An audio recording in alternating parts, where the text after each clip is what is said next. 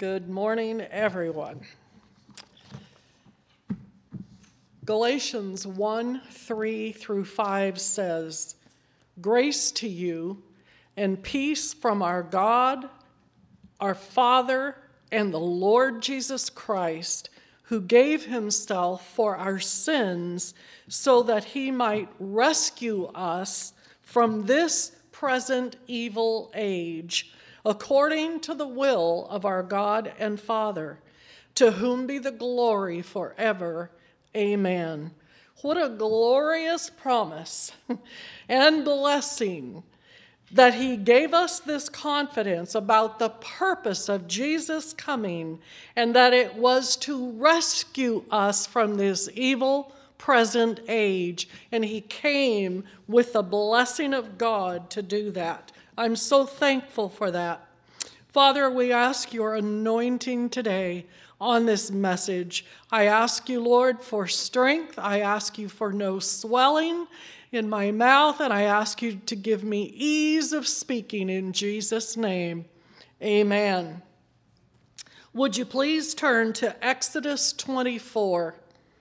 We'll begin reading with verse 4 as the background for where we're going to end up in chapter 25, but we're going to start in verse in chapter 24 in verse 4.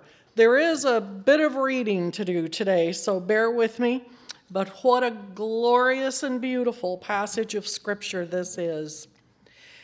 Verse 4 Then Moses carefully wrote down all the Lord's instructions.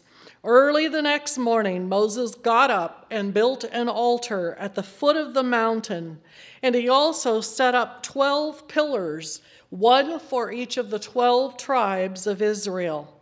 Then he sent some of the young Israelite men to present burnt offerings and to sacrifice bulls as peace offerings to the Lord. So Moses drained half the blood from these animals into basins. The other half he splattered against the altar. Verse 8 Then Moses took the blood from the basins this was half the blood that he drained into the basins, and he splattered it over the people, declaring, Look, this blood confirms the covenant the Lord has made with you in giving you these instructions. Now we'll pause right there for just a minute. Hebrews chapter 9 records about this very passage that Moses sprinkled half the blood directly onto the people and covered almost everything in the tabernacle with it, signifying God's covenant with them because everything had to be purified by blood for it to be sanctified to be in the presence of God. But this cleansing, as we know, was only temporary. But when Jesus' blood was shed as the sacrifice for sinners, the scriptures tell us that his blood was so pure and so powerful that there was no longer the need for the blood of bulls and goats. Verse 9, let's continue. Then Moses, Aaron, Nadab, and Abihu, and the 70 elders of Israel climbed up the mountain again. Mighty things happen on the mountains of God. Last week it was Mount Zion, and today it's Mount Sinai. Verse 10 And they saw the God of Israel. Under his feet there seemed to be a surface of brilliant blue, lapis lazuli, as clear as the sky itself. Now, the King James Version says sapphire. And I read that scholars say that the Latin translation of that word sapphire is blue lapis lazuli because the sapphire gemstone hadn't yet been discovered, but it was, it was used to describe that brilliant blue color of the lapis lazuli. Verse 11 And though these nobles of Israel gazed upon God, he did not destroy them. In fact, they ate a covenant meal, eating and drinking in the presence of God. Verse 12 Then the Lord said to Moses, Come up to me on the mountain. Stay there, and I will give you the tablets of stone on which I have inscribed the instructions and the commands to you to teach the people. So Moses and his assistant Joshua set out, and Moses climbed up the mountain of God. Verse 14. Moses told the elders, Stay here and wait for us until we come back. Aaron and Hur are here with you, and if anyone has a dispute while I'm gone, consult with them. Then Moses climbed up the mountain, and the cloud covered it. And the glory of the Lord settled down on Mount Sinai, and the cloud covered it for six days. On the seventh day, the Lord called to Moses from inside the cloud. Do you wonder if Moses thought that it was enough just to be in the glory cloud of God for six days, but then on the seventh day he actually heard the voice of God saying, Come up higher on the mountain? Scholars say that the number six signifies the weakness or the lack of imperfection of man, whereas the number seven signifies the perfection and the completeness of God. Now, if you'll drop to uh, verse 17. To the Israelites at the foot of the mountain, the glory of the Lord appeared at the summit like a consuming fire. Then Moses disappeared into the cloud as he climbed up higher, up the mountain, and he remained on the mountain completely enveloped by the presence of God for 40 days and for 40 nights. God called him higher because he wanted communion with Moses and these men that were with him. He allowed Moses and these other men to see him enough so that they could describe what he was standing upon. And they ate and they drank and they had communion in covenant with God. And they continued this communion with God, Moses and God, for 40 days and 40 nights. Now, if you would turn to chapter 28, excuse me, 25, verse 8. Chapter 25, verse 8. And we're going to see that God not only wanted to commune with the leadership, but also to prepare a place to commune with the people as well. Chapter 25, verse 8 Have the people of Israel build me a holy sanctuary so that I can live among them. Build this tabernacle exactly as I tell you, because God planned this place to be his holy communion place. And then he tells them to build the Ark of the Covenant, which was between God and the people. Also, build it exactly to his specifications, and it would be the resting place of the commandments of stone that God was to give to Moses for the governance of the people. And it was to be built from pure gold. Nothing impure would touch it. No foreign matters were be mixed in with the gold. Skipping down to verse 17. Then make the ark's cover, the place of atonement from pure gold. It must be 45 inches long and 27 inches wide. Now, the King James Version calls this atonement cover what?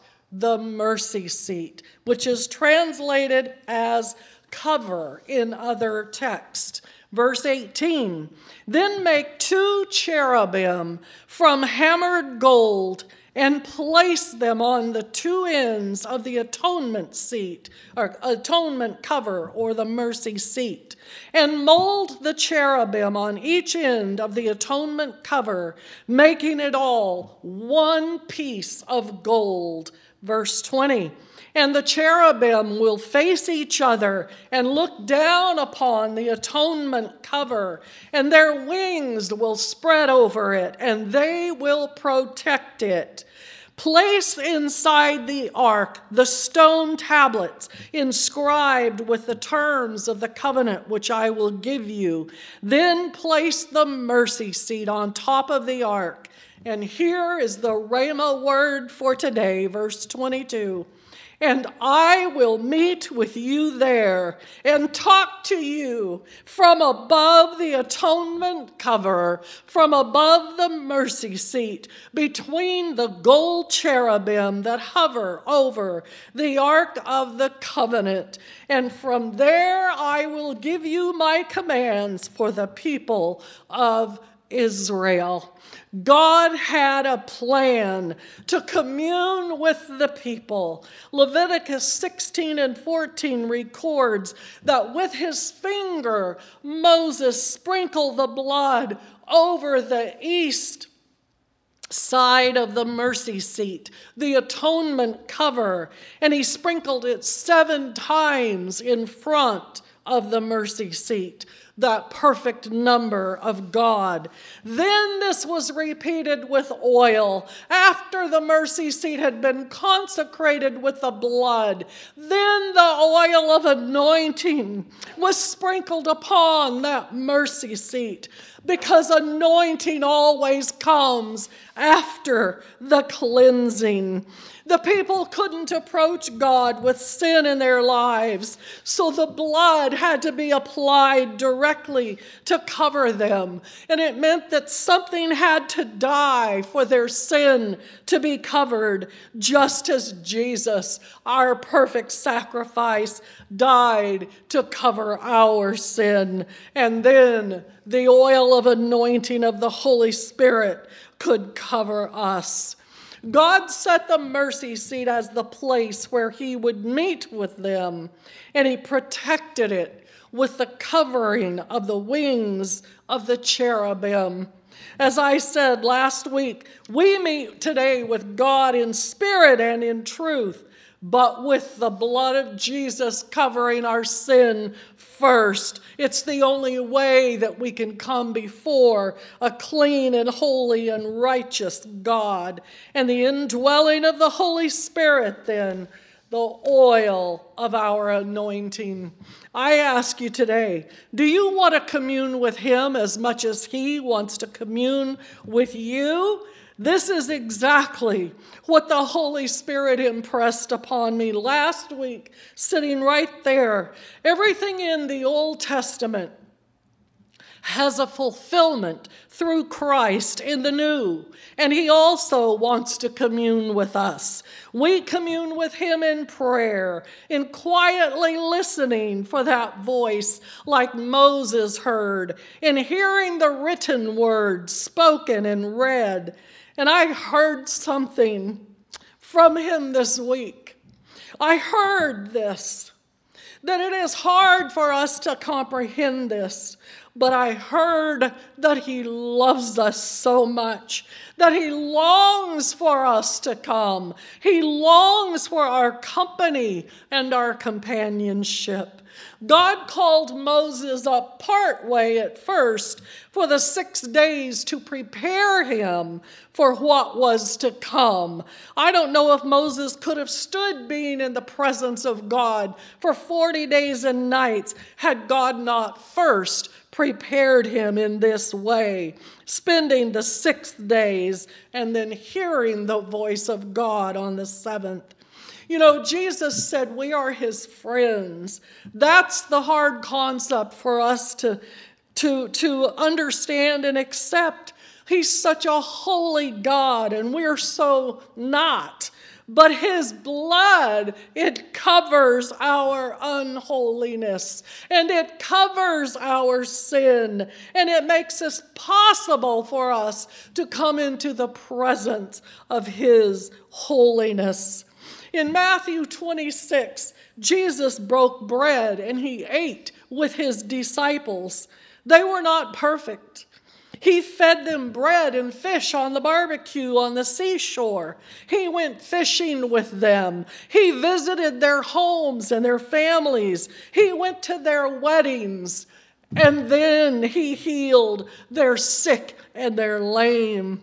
When we take the time to commune with Him, that's when He demonstrates His love for us, His mercy to us. They go hand in hand. In John 14 23, he said, If anyone loves me, he will keep my word, and my Father will love him, and we will come to him and make our abode with him. It's still his goal to commune with us. In Revelation 3 and 20, we see Jesus standing at the door knocking and said, If anyone will just open the door, I'll come in and dine with him. And while we're there, we can ask him to meet those needs that we have. The song said, we, we sang it first commune with me between the wings of the cherubim. And he said, I will meet you there. There's no question, he will be there. God wanted a holy, designated place of meeting, and He put the cherubim there to stand guard over His presence and over the blood that covered that mercy seat. The cherubim were stretched over it, facing each other, watching symbolizing that the angelic host is watching over the redeemed of the Lord now. The place of communion, it was the mercy seat, ever aware of the sacrifice of the blood covering that was necessary for the redemption of men. And just like we come before God through the blood of Jesus, don't you love to commune with Him? It doesn't matter where we are, how many we are, we can come together and listen for His call, and we can stay there a while. Lord, we do come to this place of communion with you. Help us to ever be aware, Lord, ever be listening, Lord, for that voice of the Holy Spirit that tugs upon our hearts and says, Come up the mountain just a little bit higher because I will meet you there. Oh, thank you for that confidence, Lord. Thank you for that complete assurance that we have, Lord, that we can come before you because we've been cleansed by the blood of your Son, Jesus. And if there is one who has not asked to be cleansed by that blood, oh, Holy Spirit, I pray that you would pull on that person's heartstrings. to where they can also hear their name being called. Come up the mountain a little higher because I want to commune with you too. You can have that assurance and that place of communion with your Lord and Savior, Jesus Christ, if you will just ask Him. Will you stand with me this morning? Oh, we thank you, Lord, for the anointing of your Holy Spirit. We thank you for this word, Lord, that assures us that you had a place and a plan. And then you brought forth that perfect plan in your Son, Jesus Christ. And we can commune with him any place, anytime, because he dwells within.